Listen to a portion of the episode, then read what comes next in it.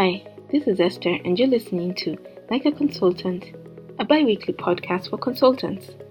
This week, on our series on finding qualified prospects, Annabelle discusses the second technique of prospecting, the act of prospecting. Enjoy the episode. The act of prospecting. I want us to look at some of the approaches which consultants are using and have used, I have used, and others have used when it comes to prospecting. With prospecting, we divide it into what we call inbound and outbound prospecting. Now, the inbound prospecting is prospecting which draws customers into the sales funnel. You're not pushing the information to them, but you're pulling them into your sales funnel. The outbound prospecting is more of a push approach of prospecting. It goes out to demand customers' attention. Let me start with the inbound prospecting. Inbound prospecting includes responding to emails or social media queries. So, ensuring that uh, your social media profile is very active and any questions which come through, ensuring that you respond to them. It looks at networking, going for going for functions where you can be able to interact with people who would be your part of your client profile. So once you've defined your client profile, it's very easy to understand, to, to know which, which uh, networking events to attend. And networking is very different from canvassing. You know, I've gone for those events where people are saying that they are networking, but they come aggressively and start giving you business cards and telling you, uh, this is me, buy from me. That's more of canvassing as opposed to networking. Networking is actually about building a relationship. And I know it's an area which I'm very passionate about because uh, it's very misunderstood. So, networking is more about drawing the customers, building a relationship, which might not initially lead to sales, but eventually would need to lead to referrals or even sales. You can use sales prospecting tools such as uh, Crunchbase. This is a tool which helps you assess from the internet who would be your your qualified prospects.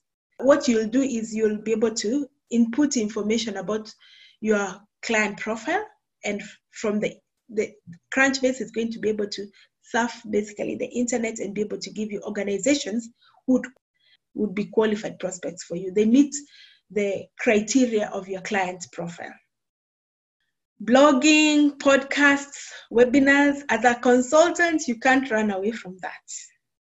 You need to be able to get yourself, you get your your, your name known out there. It's, you, you, also, it's very important.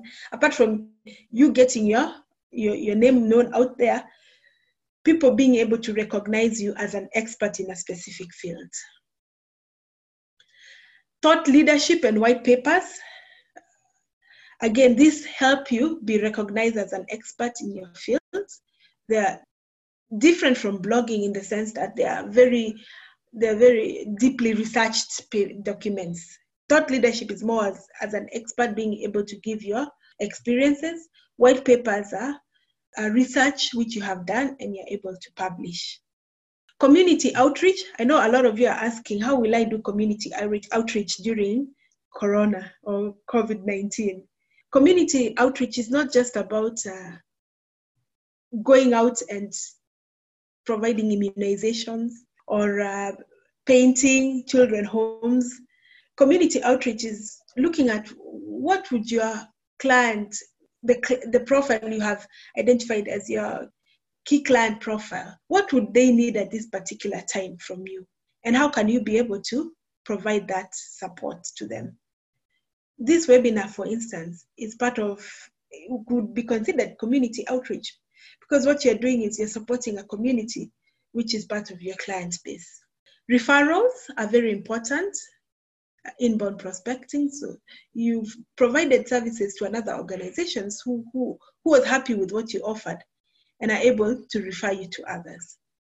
Outbound prospecting, and this is what uh, I've noticed some of us are doing currently, cold calling this is where you call people who you've not spoken to in the past or you've not interacted with in the past, but they match your client profile. Cold, cold emailing, again, sending out emails to prospects who might not necessarily be part of your networks, but would be part of your client profiles. And these email addresses, you can get them from buying email lists and so on and so forth. Cold canvassing, again, going for events where you're able to share your business cards, which is very different from networking, as I said earlier, using social media to sell a product or service.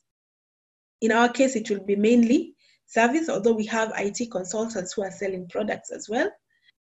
Websites or pop ups, websites, uh, pop ups on websites, especially. Again, outbound prospecting, because they've not requested for this information, you're providing this information. It goes out to demand the attention of your potential customers. TVs, radios, print media, all of those are part of outbound prospecting. Billboards, again, part of your outbound prospecting because they're demanding the attention of the customer without them coming to you. You're the one who's pushing it to them. Is inbound prospecting better than outbound prospecting or vice versa? Both of them have their place. There's a, there's a time for cold calling and cold emailing. There's a time for networking and blogging and podcast. It's very important as a consultant to be able to know what is required at specific times. And how do you do that? Let me not leave that hanging. How do you decide what you should use at that particular point of time? Right now, during this COVID period, we are providing a lot of services to our clients because we have to repackage what we've been offering to be able to fit the current situation.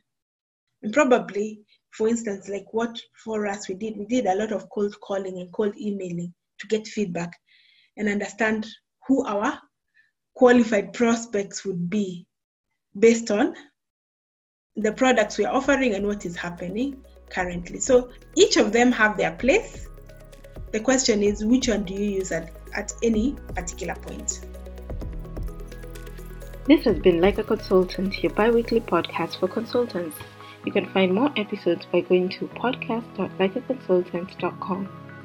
If you're interested in learning more about becoming a consultant, reach out to us. The contact details given in the description box. For now, have a good day.